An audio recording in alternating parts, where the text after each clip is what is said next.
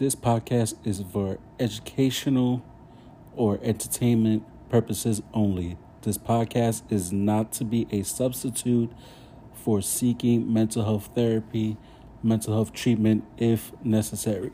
If you or your loved one is in need of mental health services, please call 911. Please contact your mobile crisis.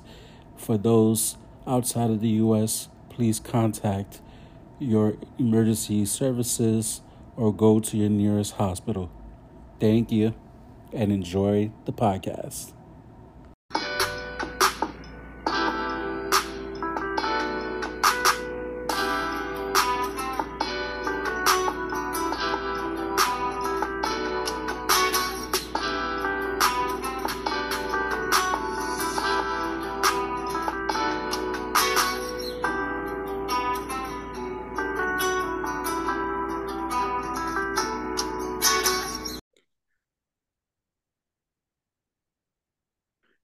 Social workers, mental health professionals, and change agents. Welcome to another episode of season six of the Social Work Rants podcast. I'm your host, Bas Moreno. Saludos a todos. Greetings, everybody. Thank you for tuning in, tapping in wherever you are watching or listening to this podcast. Uh, thank you for everybody for your support. Gracias a todos por su apoyo. Um, wherever you are watching, you watch on YouTube or listen to any audio platform. Uh, definitely continue to follow the podcast on all social media. Uh, started with Instagram at the, so, the Social Work Rants podcast. That's all one word. Follow the podcast on Twitter at Social Work Rants, all one word, and hit the like button on Facebook, aka Meta. Uh, type in the Social Work Rants podcast and hit that like button. And of course, on YouTube, uh, hit that red subscribe button. So Thank you for tuning in and tapping in. This episode is brought to you by Bas City Entertainment, your home for online holistic self care featuring poetry and online Zumba classes. The first Zumba class of 2023 coming Sunday, February 19th at 12 p.m. Go to basmoreno.com for your tickets, and it'll be a lot of fun. Uh, in Dallas, Texas. I'll be at Dallas, Texas for Latinx and Social Work Summit uh, featuring the book, uh, my fellow co-authors of the bestseller Latinx and Social Work Volume 2. We'll be doing a, a, summit. So I'll put the tickets, the link to the tickets in the show notes. Dallas, we we we are coming. So um, I, as you know, uh, this is my think, second, third episode talking about school social work. Uh, we have a wonderful, talented social worker, Alyssa coming from Chicago, finally got got Chi Town. I think I finally able to check off Illinois as one of my one of my states. I'm trying. To, I I want to interview a, all uh, a social worker in, in every state. That's that that's my goal. So, so um, you know, Chicago's been you know hot market. Uh, you know, we hear on the news all the time about the violence that's been happening. The uh, the mayor who um, if you the, the, the saying goes uh, all skin folk ain't kin folk whatever that saying is i think she uh ranks in, in the top. Right. Uh from the from just watching the news and i like to not just get all my facts from the news. I like to boots on the ground. So uh, what better way than have a school social worker in the great city of chicago? Alyssa how you doing I'm doing well. Thank you for having me. Um, I'm doing well. Yeah, excited to be here. Yeah, no, I'm glad you, you come on, and if there's some uh, brief technical difficulties, we're rocking and rolling. Uh, but I think I struck a nerve with with the talking about the mayor. I mean, we, will get into it, but yeah, Chicago's great to work in. so um, for for those uh, who who uh, don't know who you are or what you do now, wonderful talents, wonderful field, social work, interesting field. Uh, let people know who you are, what you do. Yeah. So, um, again, my name is Alyssa. I am a certified school social work specialist within the Chicago Public Schools. Um, district. I have been an employee for the district for this is my sixth year. So rounding out the end of my sixth year as we head in to June. Um, I work right now with kindergarten through eighth grade students that have general education and what we call resource or separate setting education, uh, special education services. Um, I have also worked in what we call significantly modified curriculum classrooms, supporting life skills and foundational um, functional communication skills for kids pre K through eighth grade. And I also worked at a specialty school for medically fragile students. Um, for students at that time were kindergarten through fifth grade. So those were students that had a wide variety of medical needs, um, as well as social, social, emotional needs. Um, and I'm also a Chicago Teachers Union um, delegate. So I am working actively within my union to create a sustainable model of schools for both not only just educators um, and our schools, but also our students. So yeah, that those are what I do in my school role for the most part. Oh, and I do bilingual assessments for pre-K students and early intervention students as they transition into preschool. in other words, you can't wait till June to enjoy your summer vacation. Uh, yeah, I'm excited for June. We're excited, but yeah, th- so that's my day to day is uh, citywide assessments, um, K through eight school social worker, and then CTU delegate. Hmm? I, I think I just got some burnout just listening to all that. How do you do all that? Like, like what is what is a day in day out look like for you? Um, first, no two days are alike. So within the city of Chicago, and the way that it works is we are all assigned, we are considered citywide district employees. So I am an employee of a district. I am not tied directly to a school. I am assigned to a homeschool. Um, and I work in a absolutely amazing school with an incredibly supportive admin. I am extremely lucky and extremely blessed. Um, I work with um, a wide variety of different teachers and different ages of teachers. And then um, so that is what I do Monday Tuesday, Wednesday, and Friday. And so I work right now. I have 50 students on my direct service caseload on top of helping to serve the social emotional tier one and tier two support. So anywhere from an additional 50 to 80 kids in a single week that I am supporting as we go through it. Um, I do goal implementation for students in special education, building foundational um, life skills, functional life skills, functional communication, social emotional expression, coping skills, and all of that. I do trauma work. Um, trying to think of some of the other things that I do. I do artwork. I do like art therapy. I am not a certified art therapist though, but I have some techniques that we do with students. Um, a lot of play-based assessments and therapies. Um, and then on Thursdays, I work with a bilingual team, and we are a team of all clinicians, psychologists, social worker, speech and language pathologist, um, occupational therapist, physical therapist, case manager, special education teacher. And we assess um, two year olds that got early intervention services that were identified through the state um, as needing develop as meeting developmental delay criteria in some capacity. Were given some type of services. We assess to see if they need special education and or a special education preschool classroom. Um, and then we write the iep and we do all the assessments in three hours. And i do two of those um, on Thursdays with my team in Spanish, and then we translate out in English to those of our teammates who don't speak Spanish. And then once a month, I meet with the Chicago Teachers Union delegates at our House of Delegates meeting. Um, the other month, I do a joint action committee with the Chicago Public Schools as well as the Teachers Union for um, special education services and how can we make them more sustainable and how do we improve our practice as a whole um, as well as holding the district accountable to making sure that we are getting the resources that our students need.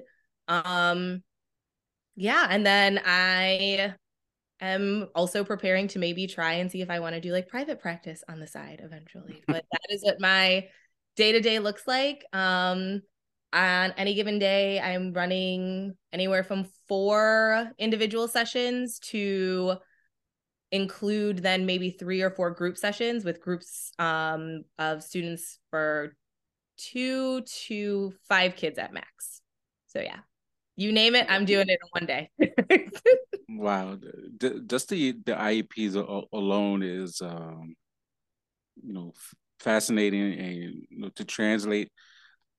But being a bilingual social worker is like it's, it's, it's I think it's like another level of of burnout that uh, that doesn't get talked about as mm-hmm. as much you know in our field like it, it is taxing it is a lot of work now obviously you know uh, immigration's been a huge topic for a long long time and we still having people migrate day in day out and i know when i was do, working as a school social worker. They're coming in literally fresh, not even couple weeks into the country and try to set up, you know, register for school, register the kids for school, and, and just kind of give the lay of the land of what the district is about and get resources. Then try to then finding out that they can't read in Spanish, so now you got to do like figure out how to like like for me, I like I was a, a, district school social worker, so I had to do like home visits on top of that, and go see go see the parents or, or try to see the parents and let mm-hmm. them know what's going on in in in the district. So because they can't can't read or write in in their native language, so it's it's a lot. yeah, yeah, and I think it's definitely gotten even more interesting, um, at least in the city of Chicago. So we have seen an influx in um, Ukrainian students since um, the Ukraine and Russian conflict has started. So we have seen schools that are kind of on the edge of the city, um, and we have a neighborhood called Ukrainian Village. Um, we have seen those areas kind of boom with students that are coming and their families are coming directly from Ukraine um, and having to meet their needs, enrolling them getting them a wide variety of services um, and then as well as we um, have been one of the cities that have been um, sent the buses up from Texas and from Florida. Mm-hmm. Um, and so we have had an also an even larger influx of our Spanish speaking um, families and immigration um, that have immigrated from various parts of social uh, social uh, Central America, South America, um, and Mexico, and just trying to meet their needs um, because obviously we all know that that uh, that journey to get here is not an easy one. And if you're a child going through that how do you support that as well as that language barrier? Right. Um, and how do we just like start from scratch how do you get these families everything that they need and also make them feel like the school is here to support them and it's not like we're criticizing them or like judging them for whatever means and whatever reasons they are here now um, and so we're also lucky we're a sanctuary city so we don't have to worry about having any type of conversation centered around status or anything like that. It's like as long as you have the documentation, we are here and we are um, open arms and we are willing to accept and help our students. Well, well, that I mean that that is great for uh, being a sanctuary city and, and providing providing that has because obviously with you know the immigration is always fear of deportation and I kind of deal with that at my a little bit of my role where, where I'm at now and working with a lot of immigrants, uh, South America and also from from Haiti. Uh, so yeah, I, I, I, definitely see that. So, um, man, it's like you really you really need. I think that President's Day weekend can I can I come soon enough for you and yeah, we, and Memorial Day weekend can't come soon enough.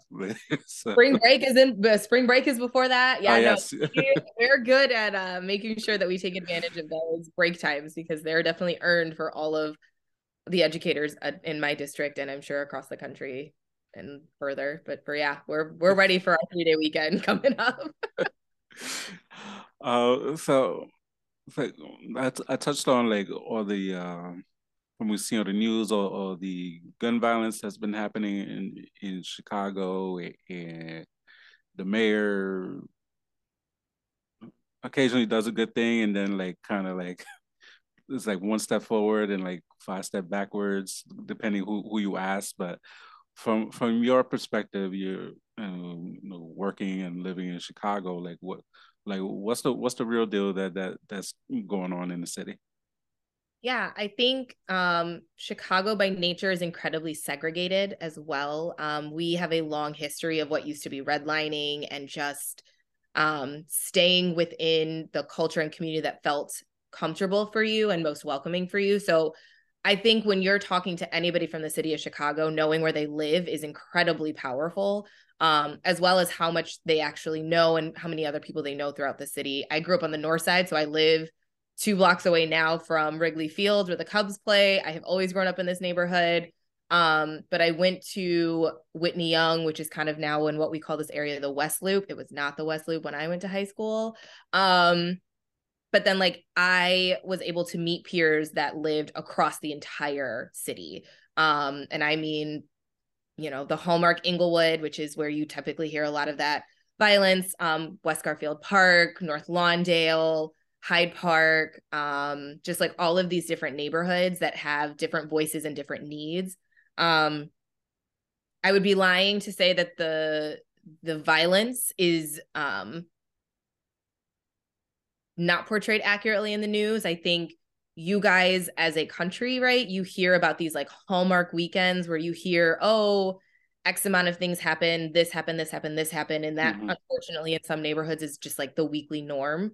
Um, a lot of it for us when I get text messages from friends, I went to school out in Jersey, I went to Rutgers. Um, and I have friends that will text me and be like, Oh my God, is everything okay? And I'm like, yeah, it was a normal weekend. Like, I'm not exactly sure why the news decided that this was the weekend they were going to highlight it. right. A certain weekend. I don't even know. Um, but we definitely, as a district, feel the impact of that. Um, I myself have lost students to the gun violence um, in the city. I have worked with colleagues, um, even this year, who have lost students, um, and just learning how to rally around that, but also how do you support your school community when you lose someone? We've lost educators this year um, to the gun violence in the city.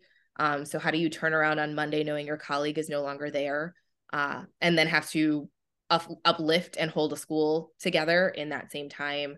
Um, and so I, I, I think what i have learned in my practice as a school social worker is that um, grief work is in- incredibly powerful um, and incredibly difficult and it was something that I definitely took for granted and didn't do enough work when I was like as an intern. It didn't really like in, I didn't really internalize it. I didn't really focus much on it. I was hyper focused on working with kids and you know trying to get all of that experience and on the back end of that starting my career i had to do a lot of um, education around how do you work with grief and how do you work with traumatic grief uh, how do you support that in real time because i don't think a textbook um, is really going to ever do what you need to to walk into a building knowing that um, a student passed or that a parent of a student passed. Um, and I have many colleagues that I have worked with and other school buildings um, that we have sustained those losses and we continue to sustain them. And how do we work towards actually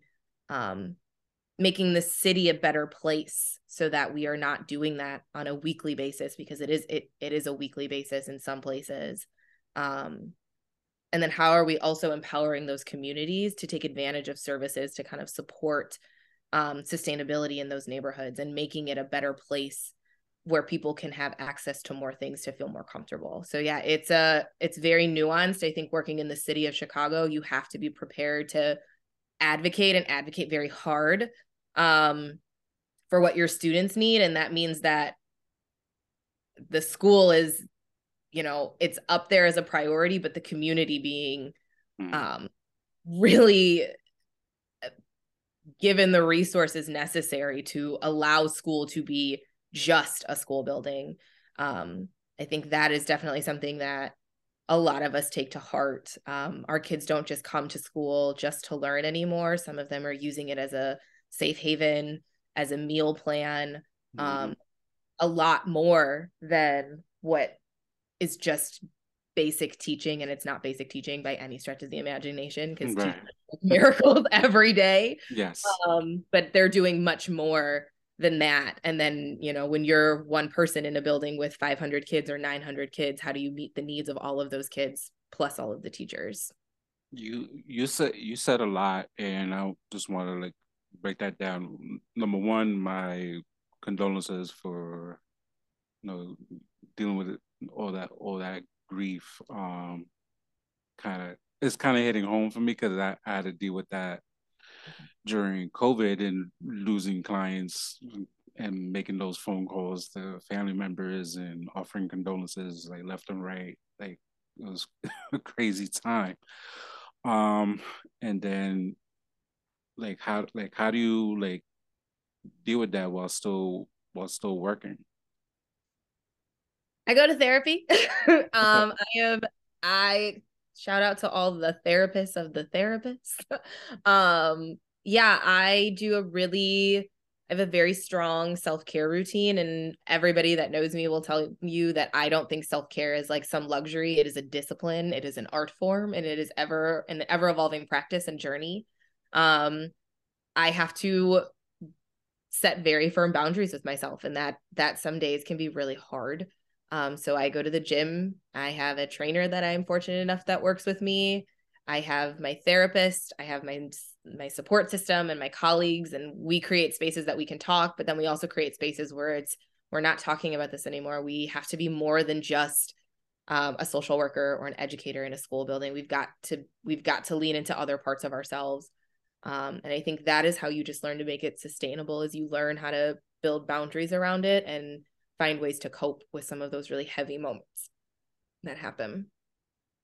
No, yeah, um, and I'm glad you have you have that that support system. Um, the other thing that struck me was um, I follow this uh, principal. He's in my in my native uh, Bronx. Uh, he's actually the principal of one of the elementary schools I used to go to, uh, and he talks a lot about you know community work and bringing the community together.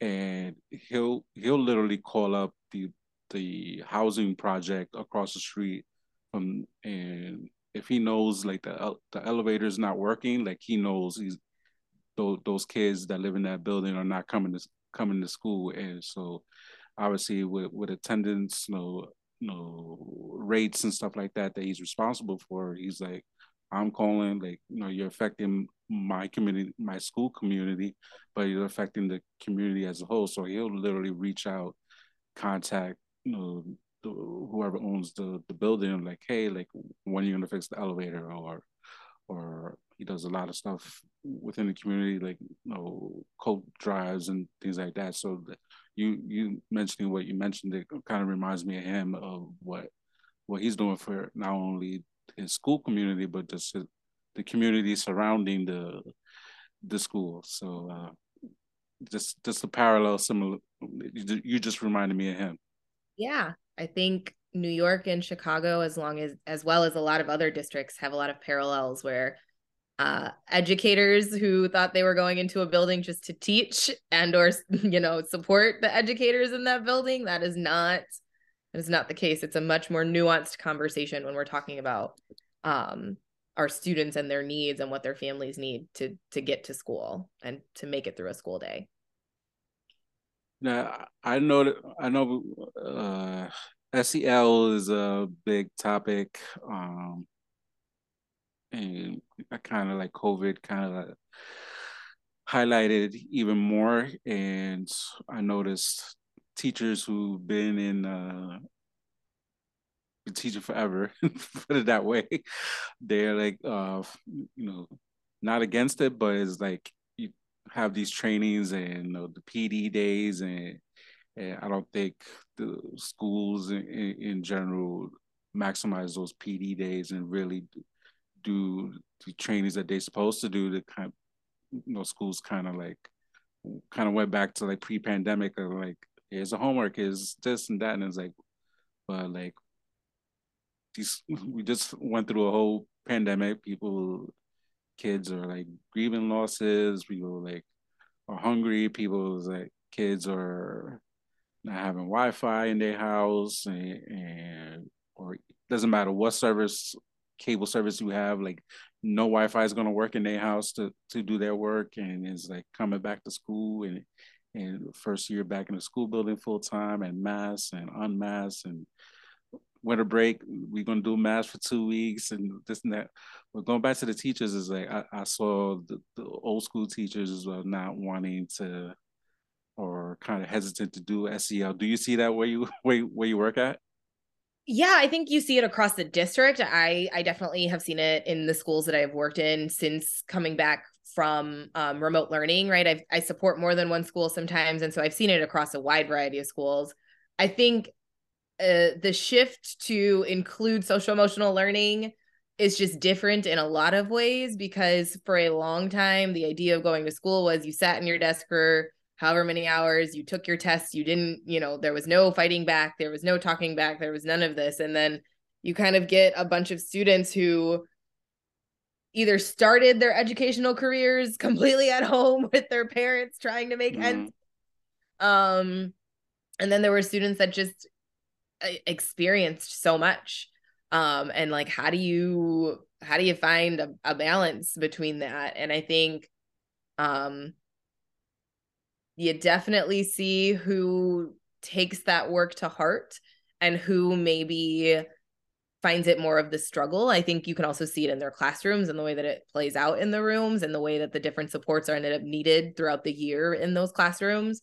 Um and yeah, so I, I definitely I, we've definitely seen, you know, all ends of the spectrum of teachers who like kind of went all in and were like super super super only about SEL and then you were kind of like, yeah, that's that's great, but like we also do have to to teach them how to make boundaries, right? Like and you just letting them kind of do whatever they want in the classroom isn't working. And then we saw the exact opposite where teachers were like, well, nothing should be changed. So just like come to school and do what you got to do. And then trying to like get them to understand, you know, someone may need more time to to get through this, that social anxiety, anything. I mean, we're talking the spectrum of uh, mental health concerns that come back from being in a home environment and so yeah we we see it all for sure and all of the different levels of where people want to actually meet it and don't want to meet it so yeah yeah that, that, that was fascinating to kind of sit back and, and, and see that and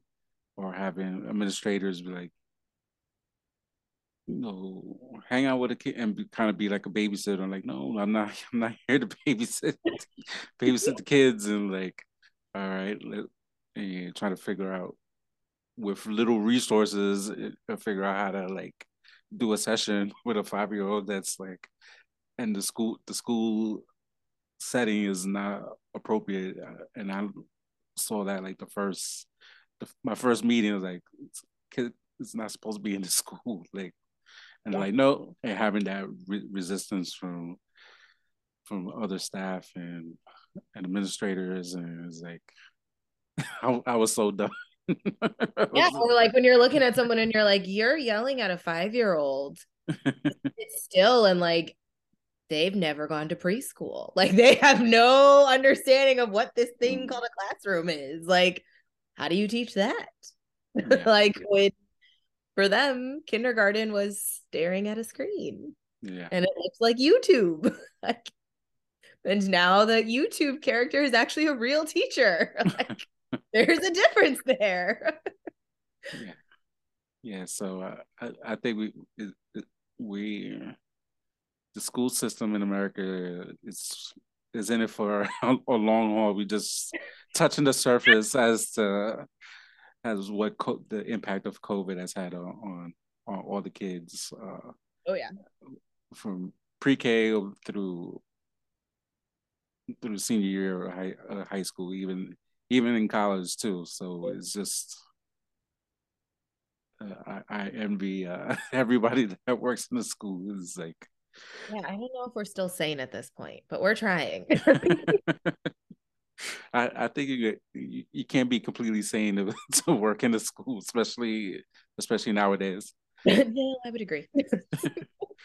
so, so talking to COVID, how how was that like for you were working in school and then you know, shutdown happened and, and, and doing the whole remote learning and coming back what what was your experience like? That was an experience. Um so i think when you talk about the 2019-2020 school year in cps it is just a lot. Um in october of 2019 so like that fall before covid hit Mm-hmm. Um, we were on strike for 11 days. And so that was like 11 school days. So that didn't include weekends. So it was three weeks where students were not in school. We were picketing and doing whatever. Um, so that disrupted instruction for a while. Why, why were you guys why were you guys on, on strike? That would take a whole other podcast and, or, or, or like a, a synopsis of, of, of why because because it's important because you know, yeah you're the you're the first that that I've seen or heard that you know work in the school and, and, and been on strike and sure I even picketed as a kid when, when I was in school. So I, I know I know uh, a little bit uh, of doing that. So what what was that like for you?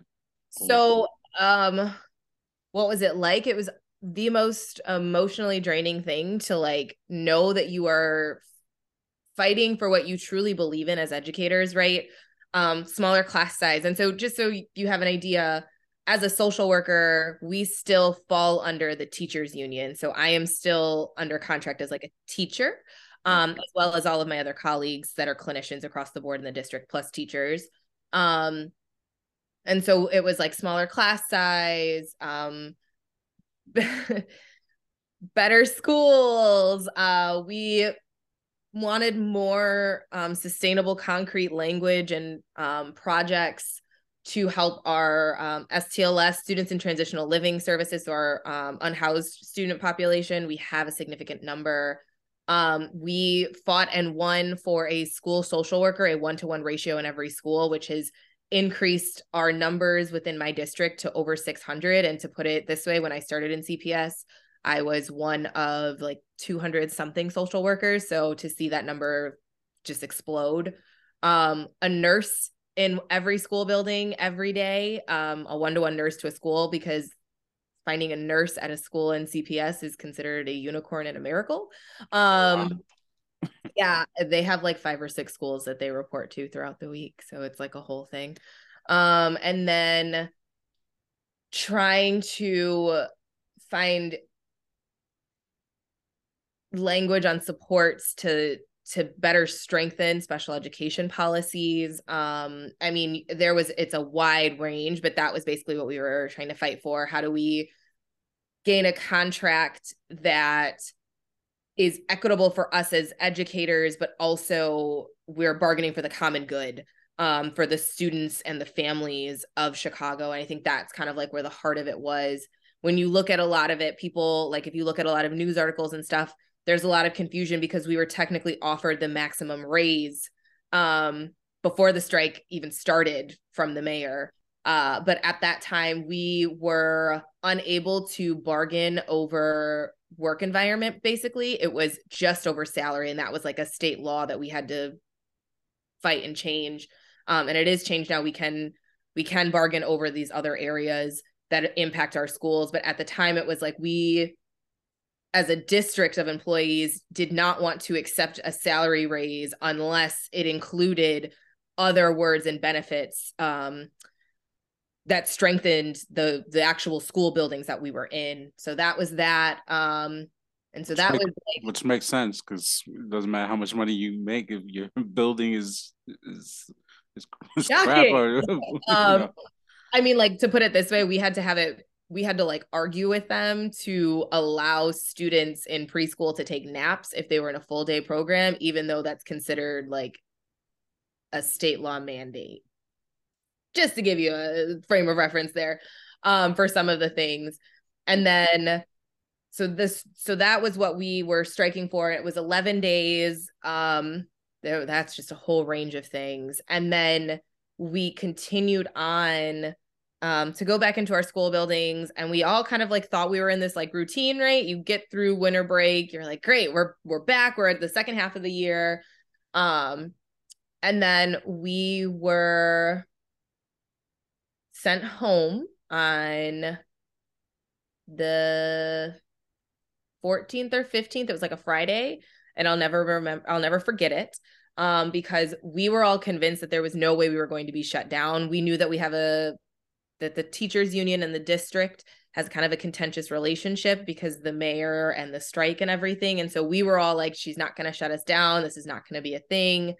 Um the other districts in the state of Illinois were starting to say we're going to go remote for 2 weeks. And we were being told that we were reporting. It didn't matter. Um, and then the governor had to pull um, a state mandate that moved us all remote for 2 weeks because we were going to be going in regardless of what other wow. districts were doing.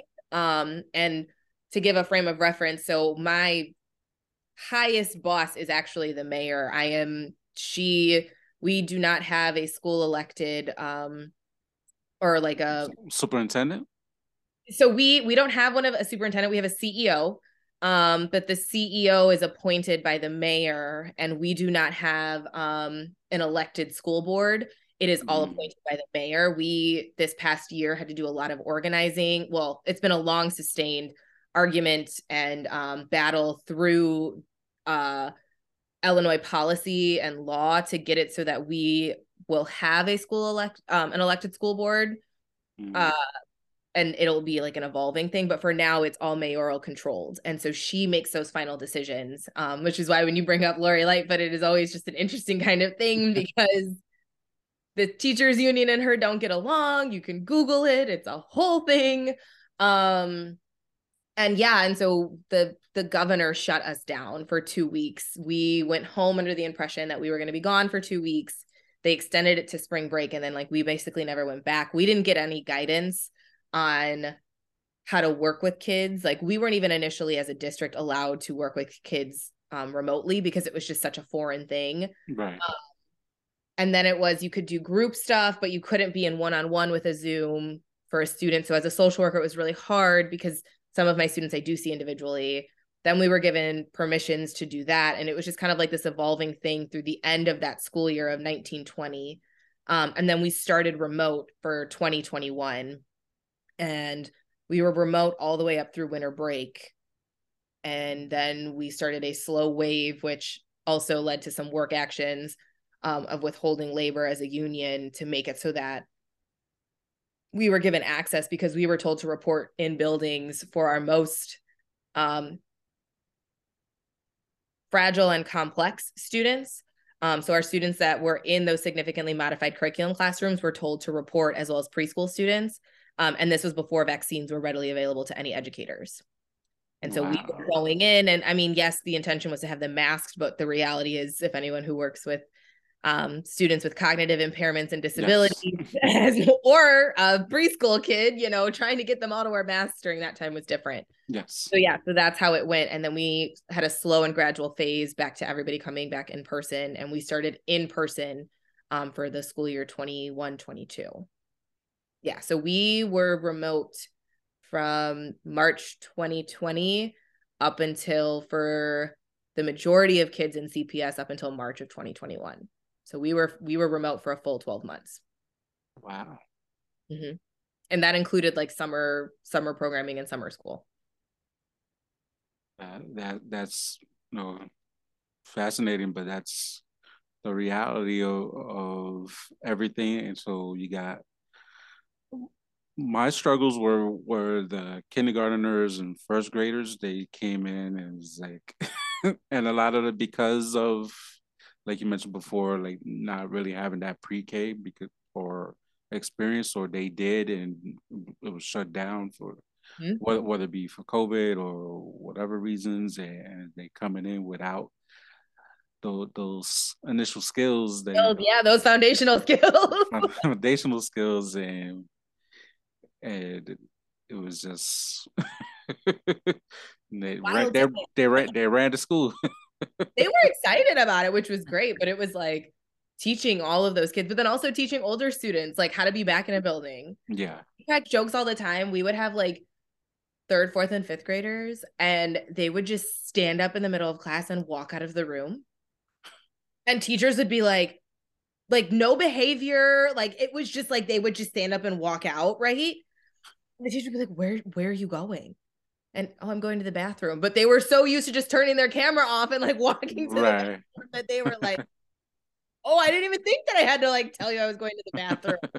so like even like that small stuff, like like yeah. that had nothing to do with behavior. We were like, we are just starting from scratch here for everybody. that's yeah. that's funny, but but that but that's but that's real though. Was, yeah. Our kids would be like, "Why can't I have a snack?" Because you just ate. Why do you need a snack right now? Like that is why. Um, so just I mean, hilarious. Like some of that stuff is you, you have to laugh at it, otherwise you're just gonna cry through all of it. But yeah, I mean, yeah. just getting back to it was hilarious and it was a struggle. And I think we're still kind of, you know, working through that because even last year we had all of the different quarantines if you tested positive, right? Like if a whole class, you know, anyone who was unvaccinated, we and stuff like that. And so, I mean, it was just like the spectrum of trying to get kids, trying to teach kids the stability of a school building when we really had none. So, yeah. Yeah, it's uh, a very interesting time, and shout out to again everybody who works in a school. Um, I, you know, I didn't my year and a half, and I did a whole episode about it. I'm retired from social work. uh, you know, it's not for me, and, and I think that's something you know I, I had to learn, uh, and and that's for for anybody in the field. Like, hey, just do it, and if you like it, great, kudos to you. If you don't like it, well, that now you know a field, mm-hmm. not a field, not to get it, get into. Uh, so it took 21 years 20 years it was like okay that's not it's not for me i did it and it's is it's just not and I know I looked up in the sky every day, like looking like ma, I don't know how you did 15 years. I did for sure.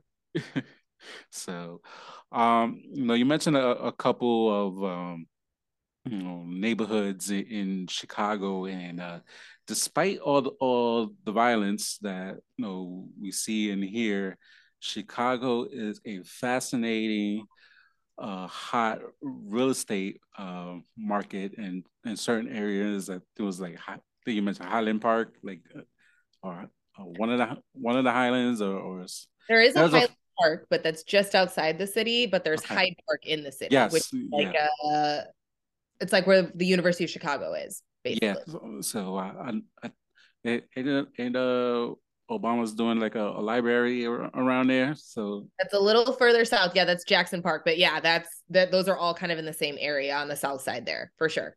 Yeah, so it's basically areas of being like gentrified and being all, all nice and pretty, and and even um, you know, the Chicago Bears for the sports fans. They you know their stadium. I, I saw on LinkedIn they're talking about renovating it again. I mean, it was just renovated. Uh, a couple years ago and, and trying to make it like is it like they're trying to build, build like a mall next to it and, and like connect it to the subway station? I guess I saw the design.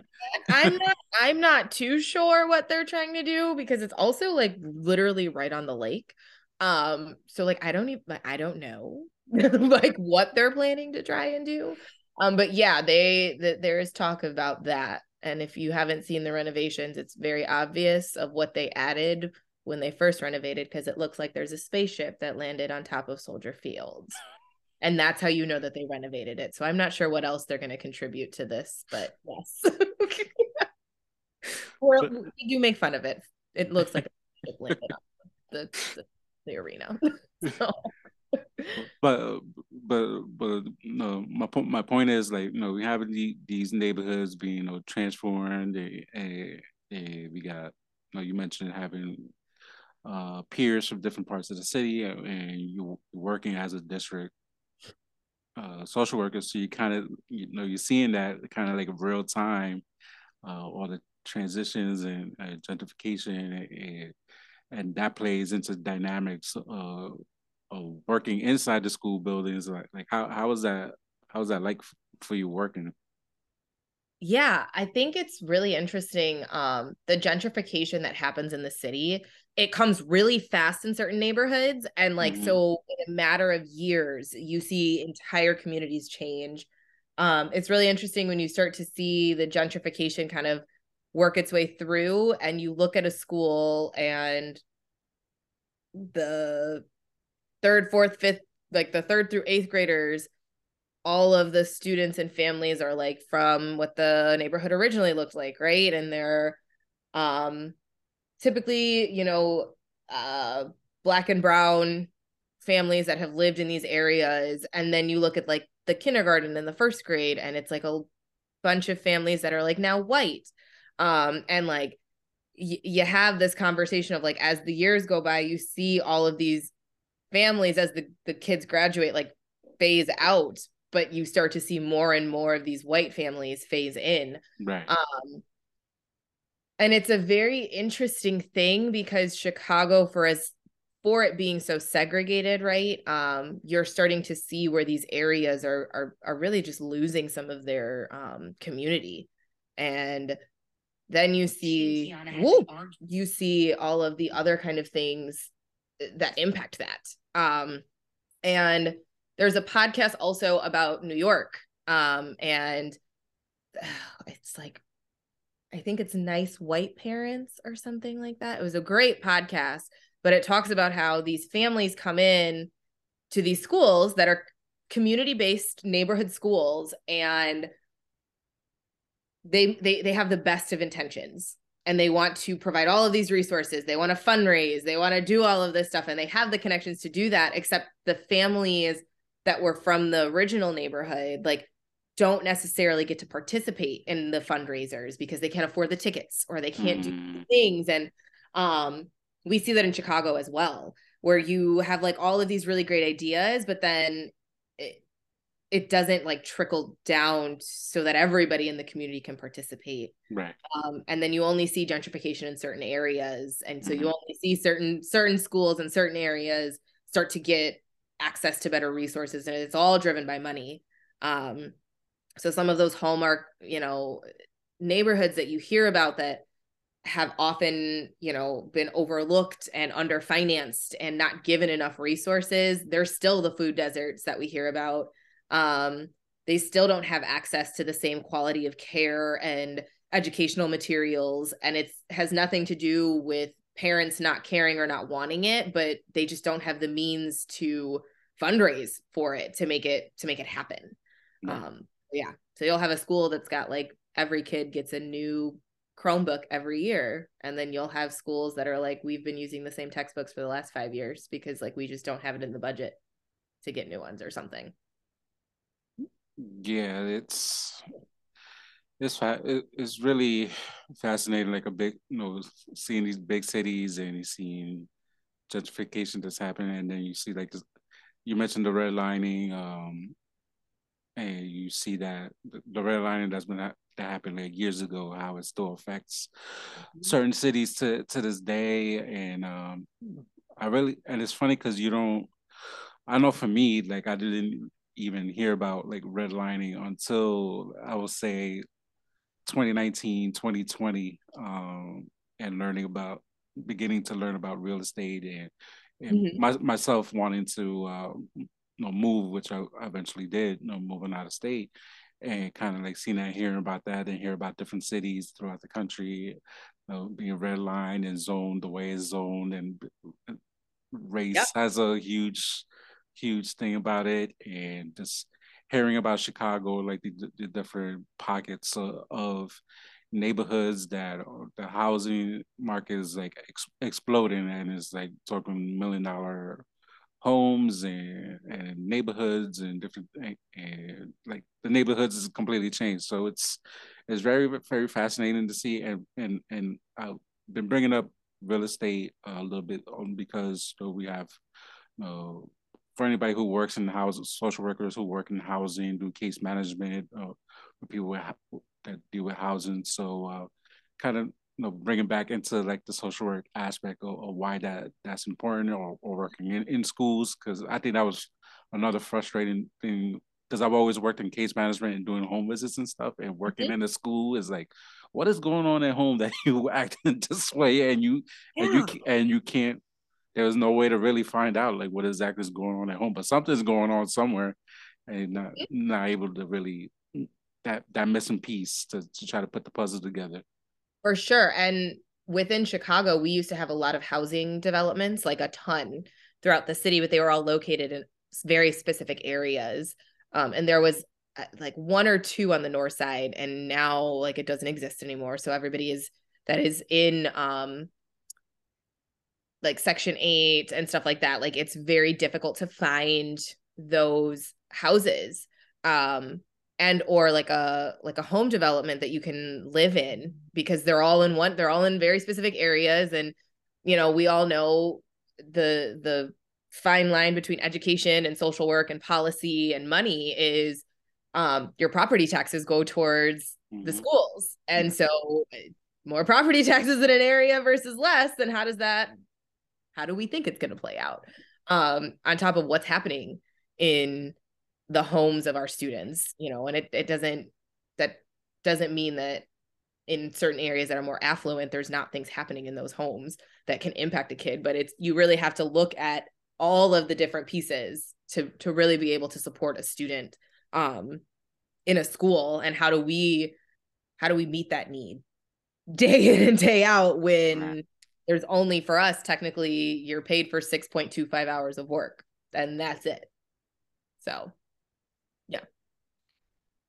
Yeah it's it's, it's really is a lot and there's a lot of layers and there's only so much one person could do only so much you know kind of like community kind of do is like you're fighting systems within systems and, and if the fight is worth it but it's like you really have to peel those layers off and, and sometimes you know you lose more than than than you win but those wins are like extra satisfying and you know but you guys you know picketing and, and going on strike and you know you, you're you're showing your worth by by doing that and like better working conditions and just overall care because you guys need that. Like we, we still, like I said earlier, we're still dealing with the aftermath of the pandemic. Like COVID is still out there. There's RSV, there's regular cold and flu season. Like this weather is like ridiculous. Like it doesn't know what it wants to do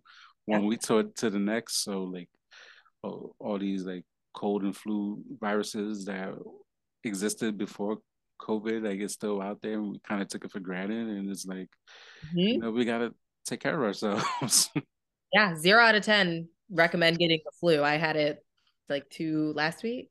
Yeah, and I was out. I missed two days of work because I was I was that sick. So yeah, you've got to learn how to advocate and fight for that, but you also have to learn how to take care of yourself and how do you learn to take care of yourself when you by nature are willing to go to such lengths to try and advocate for the people around you so yeah it's a, it's walking a fine line all the time uh, another thing that that off and on I hear about the news in Chicago is the um, the drugs that that's been happening, and I know uh, Mr. El Chapo had a, a lot to do with with with with that um, with the insurgence of, of, drugs and of course now um, uh, fentanyl is like kind of taking like national attention, but you know and mixing with anything from marijuana to like anything and then the dangers of that like what are you seeing in, in terms of in terms of the drugs in, in chicago um i think substance use is it ranges right uh I don't see it as much in my students. I do have a couple of students that we have had to have some conversations about the choices that they make in terms of using drugs and stuff like that. Um, the high school setting is a very, very different experience. I have colleagues that they're just like, we get kids that are experimenting or regularly using drugs. Um, but I think across the board too, like we do see parents right of some of our students and family members and sometimes the kids will come to school and talk about it um it's definitely there it's definitely real uh I, I would be lying if i said that i've never encountered a parent that was under the influence of a substance that was controlled when they came to school right for even like a meeting when we're talking about their kid and like what their kid needs mm-hmm. um I think that it it speaks to a larger issue of what is accessible in certain communities and how they're accessible and why people even kind of get into those habits to begin with, um, which is a very layered conversation. But yeah, we we see the use. Um, I do not see it as much in the elementary school setting, and if I do, it is um, controlled substances for students under the age of 18 for the most mm-hmm. part. Uh, but yeah, I mean, it, it's it's definitely something that we are constantly talking about as a district, and how do you identify and then work with students if like we're realizing that there really is a substance, um, like a substance abuse concern, and you know, finding resources and creating resources for ourselves to know how to like work with that.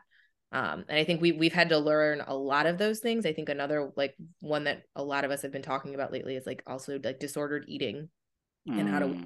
that too. Um, and it was something that like we we've always kind of had to encounter, but it's it's definitely becoming just more and more prevalent with the impacts of social media and stuff like that. And how do you work and identify with students who are kind of engaging in some of those things? Um, yeah. Yeah, it's is is is you know having two kids of, of my own is like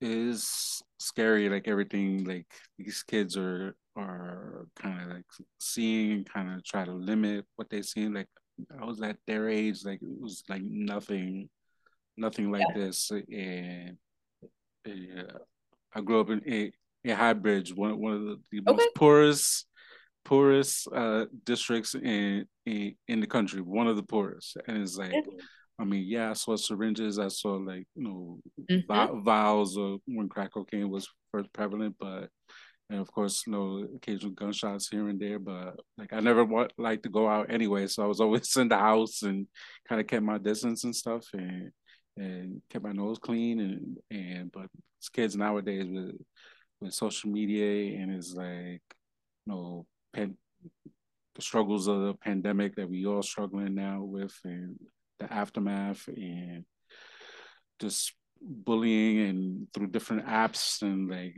do you see like um, uh, between TikTok and, and, Snapchat and any other apps that that's out there and like kind of like having beef over that and kind of like translate to the school and then you're finding out what it is and it was like that's yep. it's mind boggling. yeah. I love when my students are like, but it was on Snapchat, so it's gone. And I'm like, I don't know why anybody thinks that something on the internet is gone in 24 hours. Like they can find it. um, yeah, I the social media is it's a special, special thing. I think it's very interesting for me too, because I am 31 years old. And so I when I was in middle school, like sixth grade, I remember MySpace coming out. And so like I grew up with the evolution of mm-hmm. social media.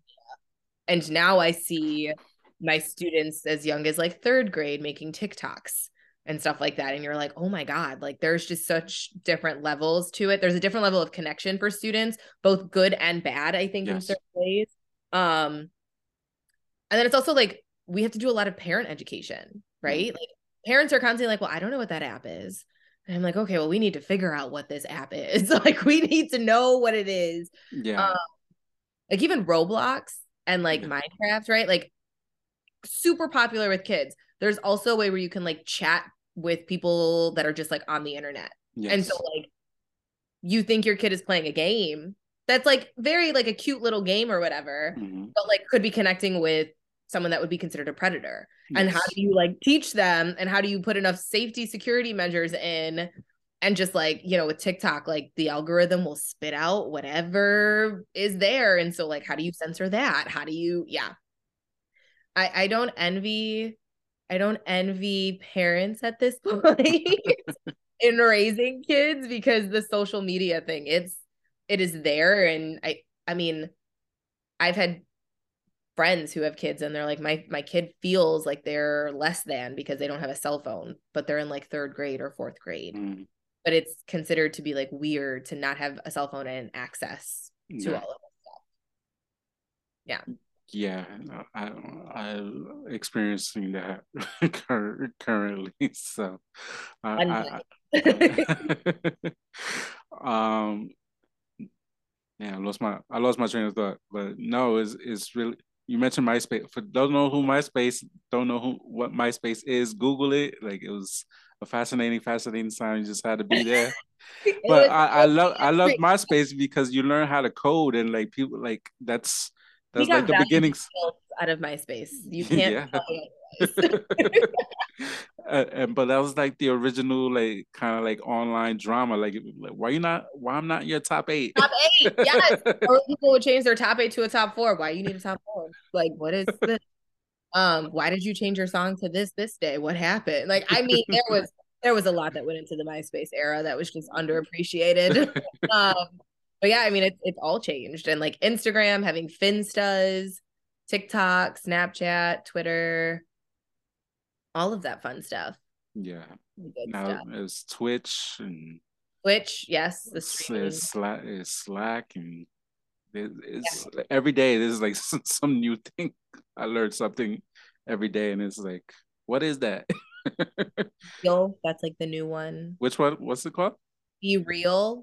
What is that? No, I'm not going to do it any justice. And my friends that are in like content creation are going to be like, that's how you did this. Um, it's an in real time picture that does not allow you to do filters or anything like that. So like you have to like whatever you're doing in the moment that like you basically get the notification that you can post is like what is posted and you can't like make it you can't like filter it or like try to make it like pretty or anything. So you're just being real.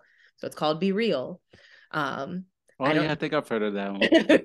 yeah, I'm not too familiar with it, but it's a thing. It's like the latest social media connection picture app thing, content creation thing. Yeah, it's it's it's, it's too many to, to to keep track. And mm-hmm. when I do my own content creation, I was like, it's just yeah. it's just too much. no, I understand. I feel you. and running this account plus my business account and try to come up with something. It's like it's, it's too much. no, no. Uh, where where can people find you? Um, so I have a personal Instagram account, and it is at a fabulous life. A F A B A L Y S L I F E.